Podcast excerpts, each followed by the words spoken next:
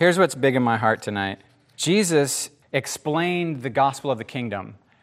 And he explained it so beautifully and so masterfully. And then we often come to his sayings with a lens of legalism, with a lens of law, with a lens of trying to measure up and be perfect. And we see his, his expression of the kingdom, like what the kingdom heart can look like, what the lifestyle can look like, if you'll let the Father's love come in and fill and overflow and overwhelm you. You, you with me? Like his kingdom teachings are about grace. They're about, they're about gospel. They're about, they're illustrations of what the heart, full of the love of the Father, will do out of the nature of who we have become in him. But what happens oftentimes is we read Jesus' sayings as though it's old covenant, and we read it almost through an old covenant lens. And so we read his sayings and we go, Oh, I need to do that better. Oh, I should do that. I don't do that. Oh, I, I'm trying to do that, and I'm not that way. And I don't know anybody who does that very easily or naturally. And we actually use what he's trying to give us as like, like, like 1 Corinthians 13, for example. Love is, love is, it does not, it does not like all those things that love does. And we even take that and we read it like it's a list of rules. Yes. Like it's something that we're, oh, I should be more that way. I should be more that way. Instead of realizing what Paul's actually saying, love is this way. And if we'll be filled with love, this will become the organic expression of who we are. So, like Jesus in his teachings is talking not, he's not saying, hey, get, get busy trying to be this kind of a person because he already knows we're not that kind of a person apart from him. It's impossible for flesh and blood to inherit the kingdom of God. There's not one of us that's going to be counted righteous by works of the law or in ourselves. But the kingdom expression of Jesus is, is not saying, get busy trying to do all my stuff that I'm telling you. He's giving illustrations of what the heart filled with the love of the Father will live like, will look like. It's almost like he's saying, This is what it's going to be. This is what it's going to look like when you let me fashion and form and shape you. Like the song we sing in here uh, You're an artist and a potter, I'm the canvas and the clay. And you're not finished with me yet. Philippians 1 6, He who began a good work in you will be faithful to complete it. There's something He's building in us, there's something He's forming in us. And the process it's a real process. But the goal of, of the kingdom sayings of Jesus is not to discourage us with this perfect standard that only He can keep, and it's just there to keep us going, well, I guess I suck. No, no, no, no, no, no, no. No, it's, it's how life works best, and it's, what, it's the image we're being shaped into by grace. So, okay, Matthew 5, 6, and 7 are the sort of the Sermon on the Mount, right, as, as we call them, and, and they're not meant to be taken as rules to follow they're, they're illustrations of the kingdom heart. In Matthew 5:20, if you could just flip there real quick, unless your righteousness exceeds that of the scribes and the Pharisees, you will never enter the kingdom of heaven. Interesting, right? No one was more serious about the Bible than the scribes and the Pharisees. You could hear that and go, "Oh my word." These, some, of these kids, some of these guys had the Pentateuch memorized. They had the law like in the little, they had the little mini box of, scro- of scriptures on their forehead called a phylactery. Y'all heard of that word? And they would write scriptures on their door frames of their house. And these guys were experts in the Bible. And Jesus says, okay, but here's the problem. There's, there's something in the way they're approaching God they're all about being right, but they're not about having the substance. I see it online a lot. People who have a list of false teachers and heretics and people that are out, and we got to watch out for them, and we got to warn people of them. Billy Graham's on the list, and all these other faithful people are on their lists. Oh my goodness. Oh, we got to be watching out because they're so full of it. I, I just I googled why do people hate John Piper so much? Quora, gives me all these answers. People, John Piper. I mean, who gives you all Quora, the same website you just ask questions, random questions, and anybody can weigh in, and then you get to vote and upvote and downvote answers, and then the most popular answer gets upvoted to the top of the thing. So I'm like, why do people hate John Piper so much? Because I've noticed a lot of hate for him online lately. And basically, what it boils down to is people have poopy hearts. But that's not the answer Quora gave. Quora gave the answer of, oh, you got to watch out for him because he preaches with so much emotion. Emotion. And he and he just he's wrong about this one little topic over here and we got to be careful. I think he's a wolf in, in, in, sheep's clothing. He's clearly going to hell and deceived and he's going to take other people with him. And i'm like dude you know what's funny? I see christ in him and your answer reveals satan in your heart dude. I feel satan just coming right off the page accusation accusation accusation accusation did you know love covers a multitude of sins that if I'm in fellowship with you and I find out you're in sin, the first thing I'm going to do is not go behind your back and talk about you. If I love you, I'm going to go to you and we're going to have a conversation about it. I'm not even going to assume that what I heard is true. And I'm not even going to assume that what I saw with my own eyes is a true accounting of your motive. I'm going to give your motive the benefit of the doubt. I'm going to go straight to you and I'm going to ask you what's going on because I don't know your heart. And it's possible for you to do the, to do the wrong thing with the right motive. And I'm going to assume that you had good intentions and then we're going to have a conversation. And my goal is not going to be to leave the meeting and go talk bad about you to other people. Love covers a multitude of sins. You know what hate does? It exposes a multitude of sins. And it puts websites up online and it says, we got to warn people about this person, this sinner, this person. They can never be in ministry again, even if they repent. Now, who knows that if there's no repentance and there's genuine damage being done, that's a different story. But I'm talking about is my heart to restore someone in a spirit of gentleness? Do I believe in the power of the gospel? Do I believe in the, in the value of, of their calling before God? Do I see them through the lens that Christ died for all, therefore all died, and I refuse to view anyone from a merely human point of view anymore? Oh man, that stuff gets me so gets me so scared when I see just, just people easily easily out of the depth of who they are damn and warn and, and, and call something that is pure wicked and advertise against it when a real christian will take a, a sinning christian and take him away in private and try to restore him before exposing him to public shame over his sin or her sin. And the only way it's ever going to get out is if the layers of the, of the careful process happen it should be that you and I get to repent without doing a whole bunch of damage to the whole world. Right. Th- that's how it's supposed to be. We're supposed to have each other's back even when I'm screwing up. Yeah, I, I didn't even used to think Christians, like a worship leader who had an affair or whatever, I, I used to think when I was a brand new Christian, they were just done for life. That's how I didn't understand mercy yet. I didn't understand restoration yet. I didn't understand grace yet. I didn't understand that you are not permanently defined by your past. And if Jesus has wiped it away, I can actually see that you are no longer the person who did that. The righteousness of the scribes and the Pharisees is, is that. It's about being right, it's about having a standard. It's about, it's about the right way to do. We're going to take this book, we're going to view it through a lens of this is here to tell us the right thing. And then we're going to use our knowledge of what's right, and we're going to make sure that we pretend to live up to it because no one can actually love everybody. But what we can do is be nice and pretend to be nice. But when you, but when you actually push me, the offense that comes out of me, I'm the most devoted person to the things of God. But when Jesus comes on the scene, I hate him. I'm willing to pay someone to lie and betray him because I don't have anything inside of me called love. All I have is a list of rules that I, that I, I know God said all this stuff, and it's my job to be seen by you as the good guy in the story. Are you, am I making sense? Mm-hmm.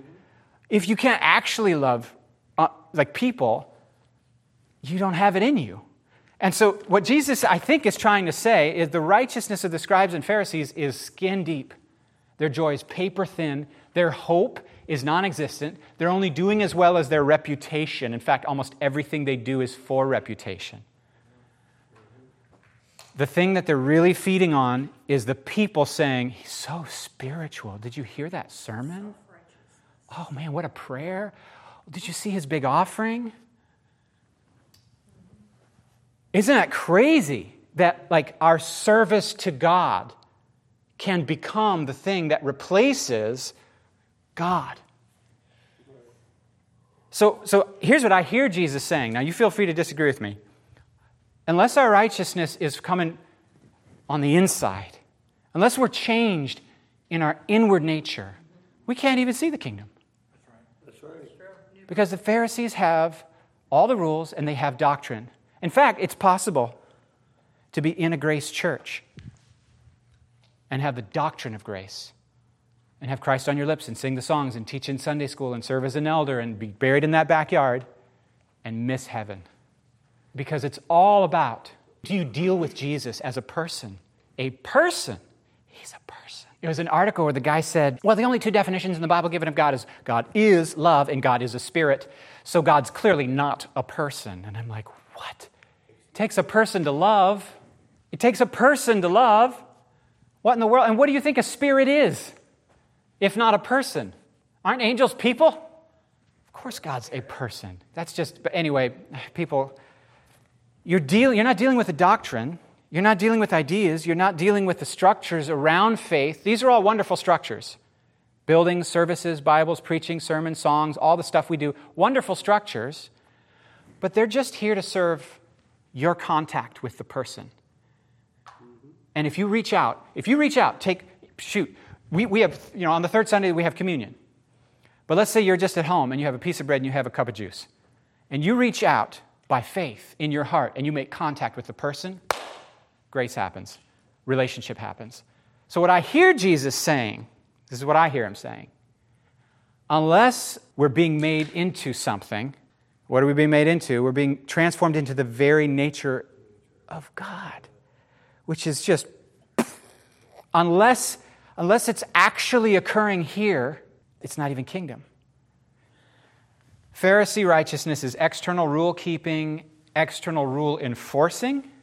And then, if that's what's going on, then instead of me calling you into the love of the Father and calling you into who Christ sees you as and calling you into the truth that God says is true because of what Jesus did, right? That's a gospel centered uh, process where I'm I'm filling, I'm speaking life into you so that I'm giving you what God says is true about you. That is, if you, if you really believe it, it becomes your reality.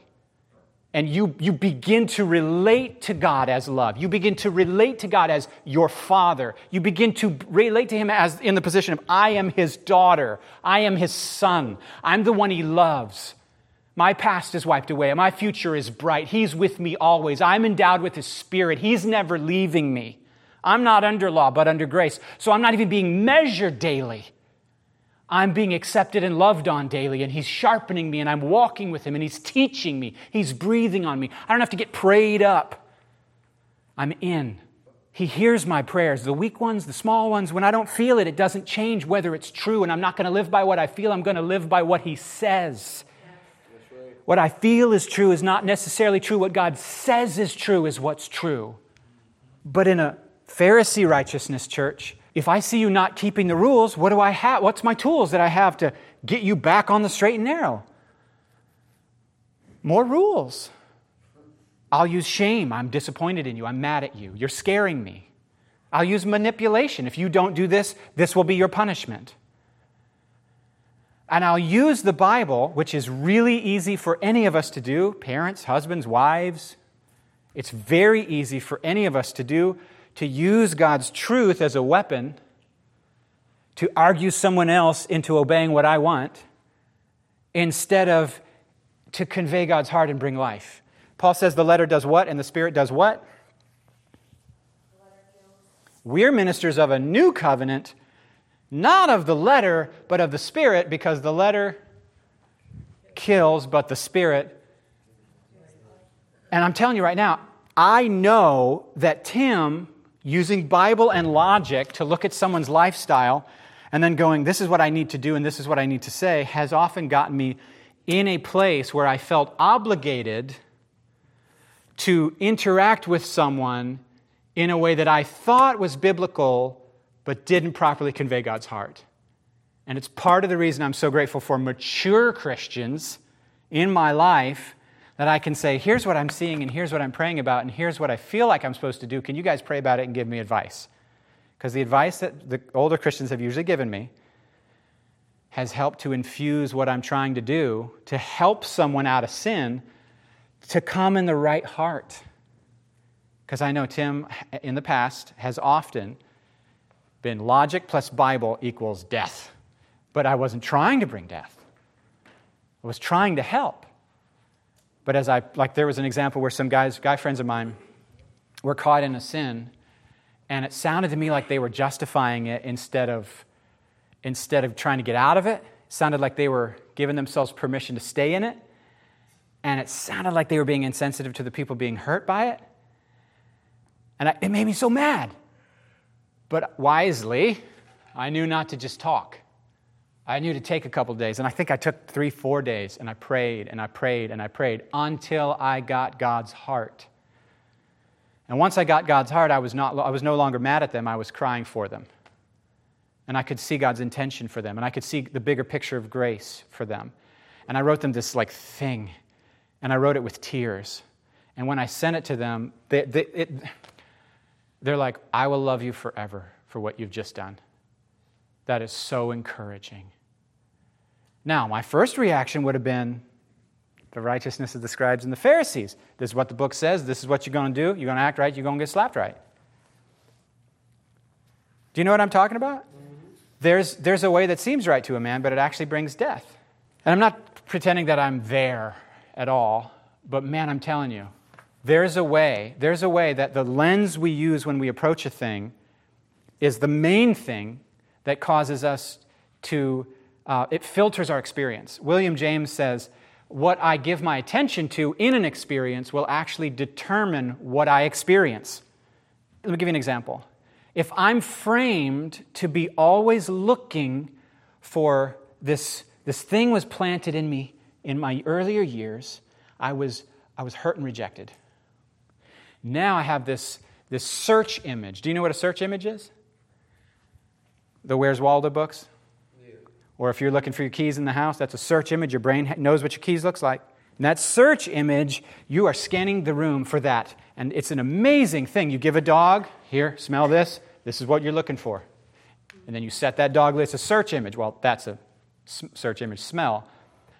And so many of us, so many of us, this is real, guys, we have an experience, we get hurt, and then we get a search image rejection. People are going to reject me. Now I'm looking through all my experiences from then on for who's going to reject me, who is rejecting me, who might reject me, and my experience of life is one of repeated confirmations that I'm worthy of rejection and people will reject me and I can't trust.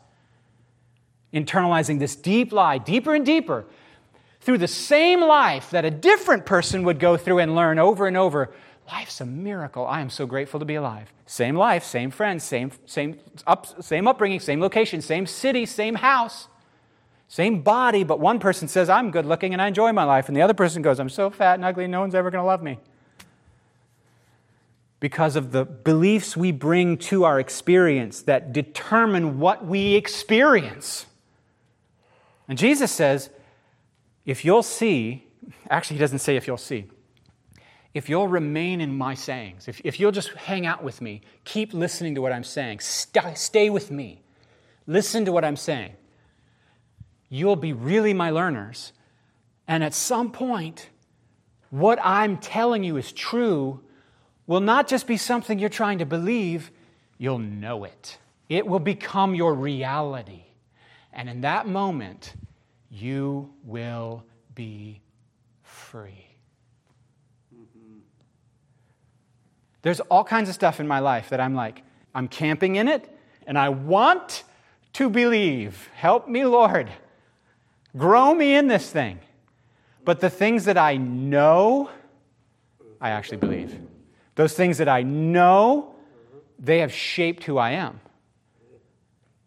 Uh, is, is, the distinction I'm making, is that okay? If I draw a distinction between what I'm sort of trying to believe and what I actually believe, what I know, this is real, this is my world. He loves me, He's with me, He's for me. I'm loved. I'm never, I'm never falling out of this love. It's just not going to happen. People go, Tim, do you believe a Christian can fall away? And I'm like, I don't know why you would want to.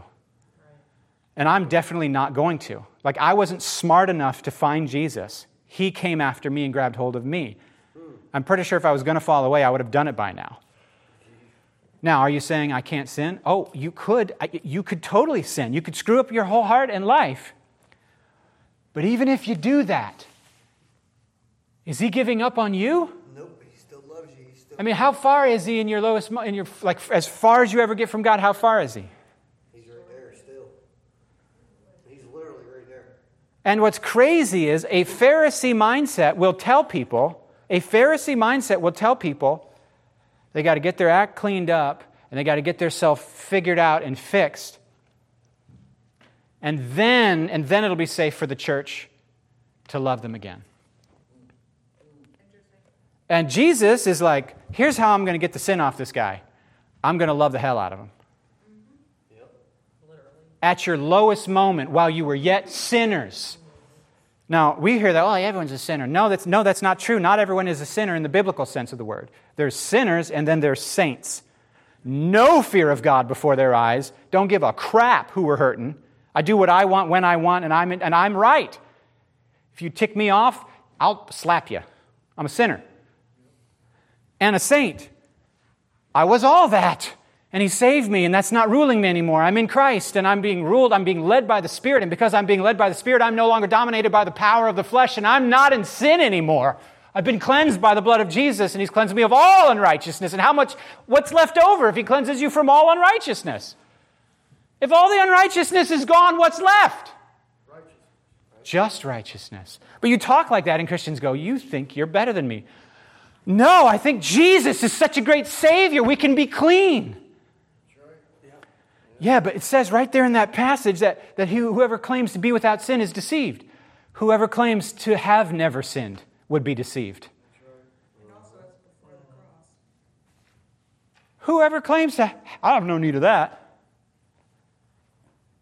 Okay, so here's how this works we proclaim Christ, we call people into this love, and as we learn to receive this love and upgrade our thinking, it upgrades our, our, our whole inner world.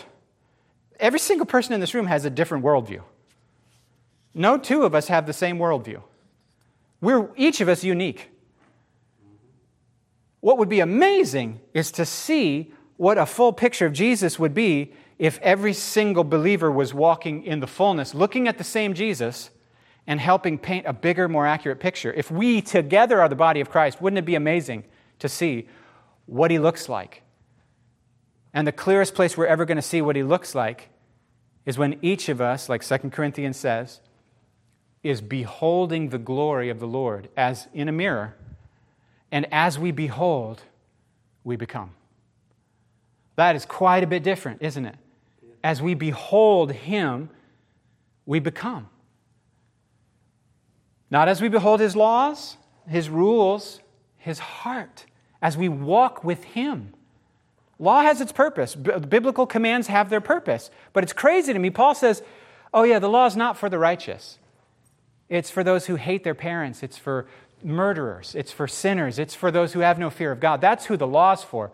For the church, we need the love of the Father and the guidance of the Holy Ghost because we've been made brand new. And it's not even our intention to wake up in the morning and sin. We don't want to. It's the last thing we want to do. When we realize we've sinned, we go, ah, crap, get this away from me. And you go, yeah, but what if we don't? And I go, then I guess we still need an upgrade in how deep we're allowing this love to get in, because probably if it's not, if sin's eating my lunch instead of God's love, then probably there's some part of my heart that I'm not letting His love touch, and I'm, and I'm still so thirsty and hungry for love, but I'm trying to fulfill it in this other thing that I think, remember what we said last time? What gives sin its power? It's a preaching of a false gospel of future pleasure. Do this, and you'll really live. And that if we view God as the enemy of our pleasure, it's going to cut, it's going to cut the root of our ability to be holy. Because if we don't view God as, as the one that the, where the pleasure really is found, we will view sin as the pleasure. Because heart hates, heart hates a vacuum. Uh, The heart will not tolerate a vacuum. We are desperately thirsty, every one of us. Some of us more than others in terms of the obvious expression of it. But everyone is desperately thirsty for love and significance. So I don't think Jesus intends for us to view his sayings as rules. I think he's saying if we'll become the kind of people who have union with the Father's love, then that is who we will authentically be. We're not supposed to be the kind of people who, when we're sinned against, we have to work really hard to pretend to like people. He's not making us into the kind of people that when our house burns down, then we go, now I have to try really hard to trust God. No, no, no. He's leading us in a path where we're so invested in the kingdom of the heavens, which is present right here. It's invisible, but present right here. We're so invested in Him and in His kingdom. We're not trusting in our wealth, we're investing in His kingdom in such a way that our heart now is so invested in that realm that if our house burns down, we're like, oh, that's really too bad. But nothing of my real self was wounded. I, am not at the place where if you're mean to me, I don't get hurt. But I believe there's a place where I so know who I am and who you are that you can't break me. Am I saying I'm there, guys? I'm saying Jesus was there. And I'm saying he's like looking at me saying, if you'll come deeper with the Father's love, you'll be that man. Not you'll act that way. That'd be Pharisee righteousness. You'll be that man. Okay, so let's talk about lust real quick because Jesus brings it up. Does Jesus say it's wrong for you to look upon someone and go, they are attractive? But that's what people seem to think he's saying. Oh, I lusted because I found her attractive. No, that's not what he says. He says, if I look upon them in order to lust. Oh, why?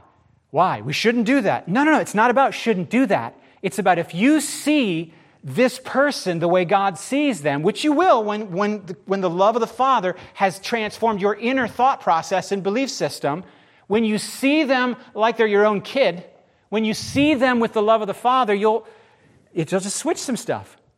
Job in the Old Testament, he says, I made a covenant with my eyes not to look upon a, not to look upon a woman to, to lust upon her. Or hatred. For me, uh, anger has been like a major problem over the years, and it is way better now than it's been before. And it's not because I'm getting better at managing my rage. I have less rage to manage. Right, I know what you mean. Oh, more, Jesus, more. I've noticed that when I'm not okay, then I'm mean. It's when I'm not okay, when I'm stressed out and worried and I'm upset and I'm unsurrendered and I'm unfulfilled and I'm not drinking deep and I'm not at peace, that's when I behave that way. A Pharisee will be ticked at the thing that triggered him. But Jesus wants us going, oh, good, I'm triggered. Oh, good, you offended me. Oh, good, you ticked me off. You're helping me. This is why the Christians in the Bible, who wrote, the Christians who wrote this book, have you ever noticed how much positive things they have to say about trials? That's why. The trial exposes things so that I can get more deeply rooted in who He is. Because it's not about a list of rules that you can keep as long as the road's not bumpy. It's about a contact with God that goes so deep that when the crap hits the fan, you know how to access who he is and you're so, it's about who he is for me. It's not about me changing myself to be like he tells me to be. It's about a fresh revelation on more aspects of who he is in my weakness. That's what he told me years ago anyway. I was like, I'm so insecure, God, that I can't even, I can't even handle going to this lunch meeting with a friend because I feel like they're just going to criticize me and I can't handle any more criticism. I've had enough. I have PTSD. I'm terrified of this lunch meeting. And God didn't say, You shouldn't be afraid. He gave me Psalm 91, verses 1 and 2. Instead of telling me what was wrong with me, He told me who He is for me. He's still the hero in this thing. And it's like, oh my word, I had this vision of like a hamster ball. You know what a hamster, like the, the clear plastic hamster ball? Except made of lasers like, like Star Wars, the Clone Wars, were those like crazy robots, and they had this like laser ball of shield around them, and it, everywhere they move, it moves. He who abides in the shadow of the Almighty will, or who, who dwells in the shelter of the Most High will abide, will remain, will stay at all times in the shadow of the Almighty. And then the whole rest of the psalm is just like crazy protection. Arrows are flying, bombs are going off, cars are exploding, AK 47s are going off. And I'm calmly walking through my day because He's with me and He's for me. And like, or as Jesus says it, they will kill you because of me, but not a hair of your head will be harmed. And I always like to say, our head will roll down the street as it's chopped off, but our hair is going to look fantastic. And what's he mean? What's he mean? He means the real you. Again, we are people. He is a person. The real you is spirit, not body. The real you will be so rooted in me that no matter what happens to you, you are inheriting a kingdom that what? Can, come on, say it, cannot be shaken. And we're so funny because I think we're just tempted to think like Pharisees, just tempted, really tempted that we, when, we, when we hear somebody talk like this, what's our first thing? Yeah, but are you really living this out? Come down and live among with the rest of us in the real world. And I'm like, Stan and I were talking about this the other day. The last thing we need is to lower what we have in our mouth to what we're living out. That's the last thing we need. What we need to do is take what he put in his mouth and put it in our mouth until we've convinced ourselves that what he said is true. And that sounds and feels hypocritical to some people.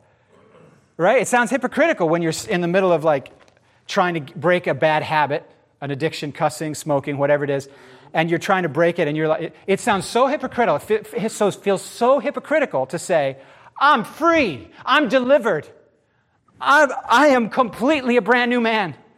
I'm not addicted to cigarettes. I don't cuss. By the way, that's what I had to do, and I still have slipped up and had to readjust and say, because it gave me a strategy. But that was the main strategy he gave me was don't say I'm trying to quit. Say, I don't do that anymore. I'm free. I'm the beloved. His power is in me. The grace is on me. He's already finished it on the cross. It's not up to me to finish, it's up to me to believe and receive and walk in. It's same with my forgiveness, isn't it? I am forgiven. The cross has paid it all. But what if I don't believe it?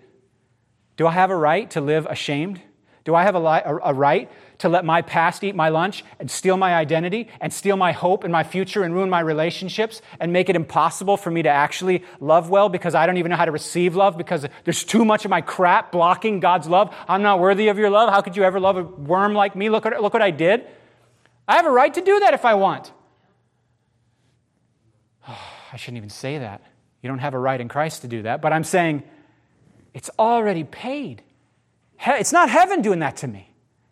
It's, it's I am arrogantly refusing to acknowledge that he's already made up his mind and now I disagree with his mind. It's like years ago when I said, I'm walking along, I'm having a normal day, and the Lord says, You know, the story you're telling on earth about your life is not the story we're telling in heaven, Tim, about your life. And I was like, oh, Well, I'd like to know the differences in detail. right. and he started to unpack the differences. Man, I'm telling you, I didn't realize how much poor me thinking is going on in my heart. I'm telling a story about how things keep going wrong for me, and he's telling a story of my perseverance. He's telling a story about I always get back up. He's telling a story about Jesus is still the main thing. He's telling a story about I'm still at bat, not how many strikeouts I had. I'm at bat. I got the uniform on. Like I got bloody elbows from trying to steal second and I got out, but he's so proud that I tried to steal second again after getting out so many times. He's telling a way different story. Heaven's cheering us on. Sometimes at the moment, all right, I got to get back to. So, okay, I'll finish that thought. Sometimes, sometimes, sometimes at the moment we're about to get a major breakthrough, we're ready to give up. And like it's like we're digging through a mountain to pick a mountain tunnel so that there's access for the entire you know western part of the country so we can get a train going through here and, and take people and food and freight and everything. And it's like we've been digging in this thing for three months and we quit like a foot before we break out into the light. Do you know what i'm saying? And we think it's not working. It's not working as though, as though faith is a method to get something done and maybe we should try something else next if it doesn't work i hate the bumper sticker that says, Try Jesus. If you don't like it, the devil will take you back. That drives me crazy. Try Jesus? Don't try Jesus. I hate that. That's like a real, okay, I'm glad you haven't seen it. That drives me nuts. Try Jesus. That's what that says. What that says is, I desperately need to feel better, and if this works, I'll do this. That's not relationship with God. Relationship with God says, I am doing this. They can kill me, but I'm doing this. I can, I can have, I can, my eyes might, might never be healed, but I'm going to keep loving God, and it's not going to change my sonship. It's not going to change my eye. My kid might be sick in the hospital, might die of a brain tumor, but I refuse to let, I refuse to let that change anything about whether I know God's God, a God of love, and he could have been healed, and that God's not the author of that kind of crap. I refuse to let what my eye sees, I'm not going to retreat to trying stuff to get my way done on earth. That's not faith. All right, Matthew 7, 15 through 20, Jesus says, Make the tree good and the fruit will be good. That's what he's talking about. If you'll just let me love you, I'll change you from the inside out. All the law is just descriptions of what love would do or wouldn't do. And the reason we're free from the law, not under law, is because we've come back into face to face relationship with love. God is love. We're not in the tree of the knowledge of good and evil. We're back united with God. There's no, there's no distance, there's no separation. We have access every single day. I wake up, I'm a son. I'm loved. I wake up, it's as though I've never sinned every day. I'm not earning it, I'm, not, I'm just stepping into a reality that was fashioned for me by the finished work of Jesus. I'm in Eden. Sometimes I really feel like I'm in Eden. Okay, yeah, talk yourself into God's truth. This guy, Gary Vaynerchuk, he like owns all these businesses and he's just like this super entrepreneurial guy and he's like, hustle, hustle, hustle, hustle. Everything's hustle with him. He's hilarious. He uses lots of cuss words. So if you look him up, I didn't endorse that part of it, but I love Gary. And before he ever started to physically work out, because now he's like in a fitness and he's like, he's, he's a motivational guy. If you want someone to, even if you're just a Christian who wants encouragement, Gary Vee is so, the way God made him is he is, he'll, he'll be like, Well, what's your dreams? What's your passions? What are you doing to make that happen? You got the next 50 years. There's no reason that you can't do that. That's how he will speak to you. He is 100% that guy. He started talking about getting in shape and taking good care of his body so that he could leave a, leave a legacy and live to be in, into his 80s and 90s. He said, I still have plenty of good years left on planet Earth to make my impact. His plan is to buy the, the New York Jets. Sorry for his loss. Um, yeah, ever since he was a little kid, he wanted to buy the New York Jets. I would not be surprised if he did it. But, but he says, guys, I plan to make a big portion of my impact between the ages of like 70 and 80. But to do that, he's got to be physically healthy. So he talked about physical fitness for like two years before he was even working out and worried about his diet. And, and, and he's the one who says, if I hadn't talked about it for two years, I wouldn't be doing it now. Now he's super physically fit. But it was talking about it publicly so that it's out there to hold him accountable. That's what he says. He said, I talked about it on podcasts and on shows and in speeches, all in the public domain, because I wanted, I wanted to tie myself to a commitment through knowing people have heard me say this and I better deliver. And so here's this thing that I have in my heart.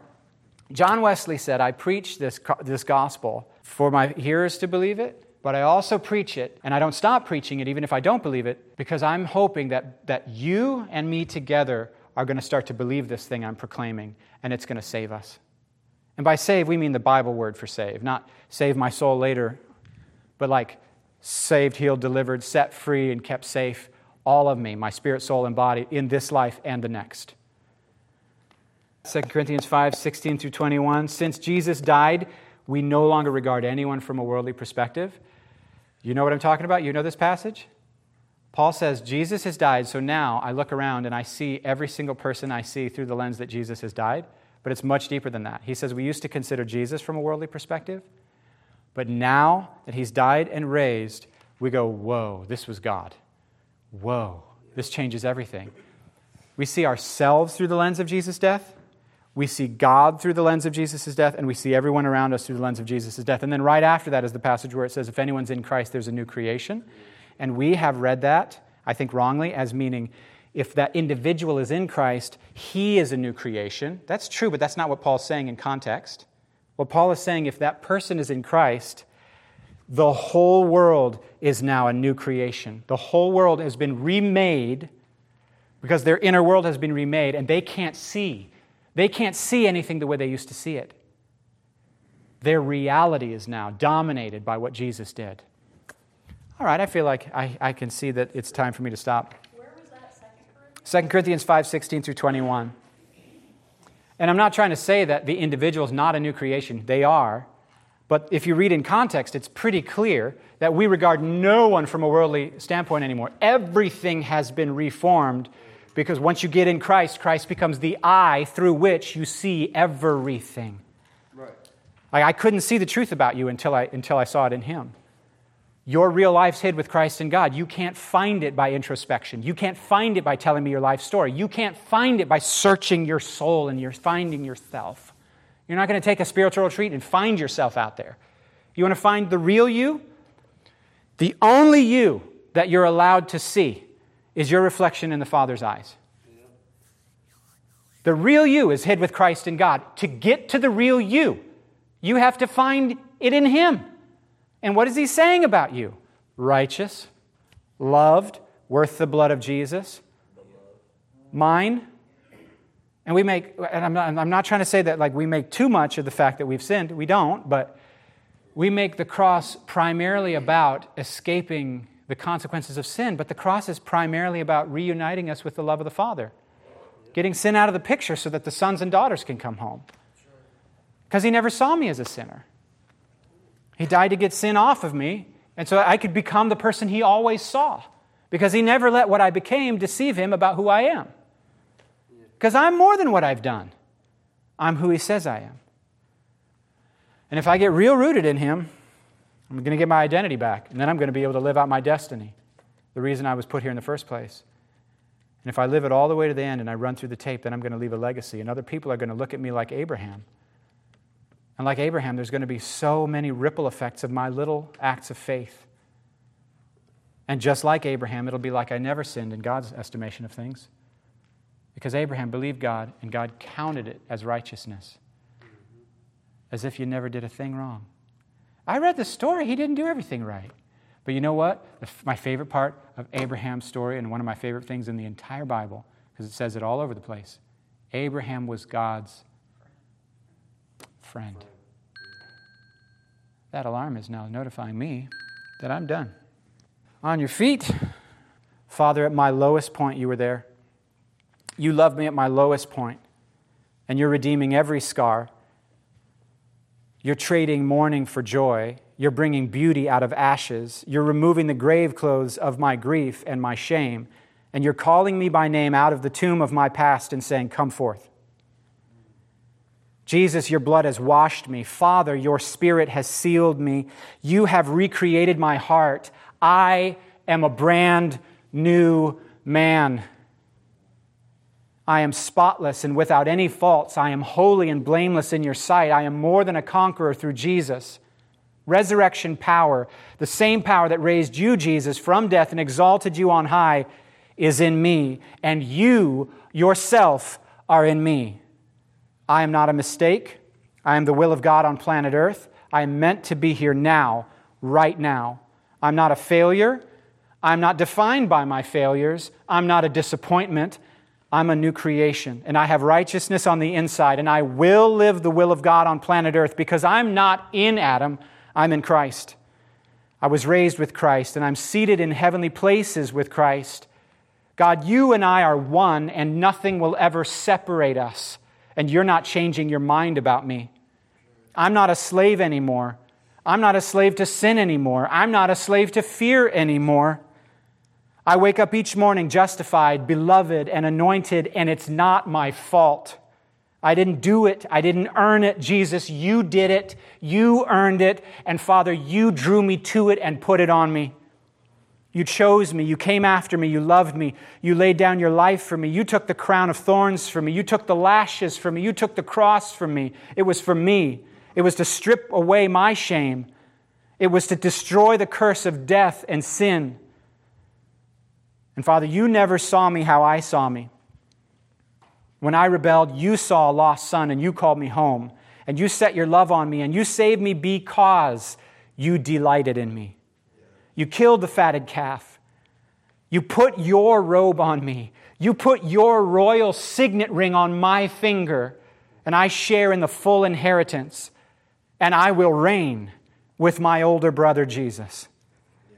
And you said, Son, I'm always with you, and everything I have is yours. You paid the highest price to make this body, this soul, this spirit a temple in which you dwell. I am a temple of the Holy Spirit. I am being changed from one degree of glory to the next as I gaze upon the beauty of the Lord. I finally know whose I am, who I am, and why I am, and I am never going back. Amen. Amen. Why don't you guys pray for somebody before you get out of here? Whew, that feels good. Yeah. I mean, I know we don't live by feelings, but it feels good.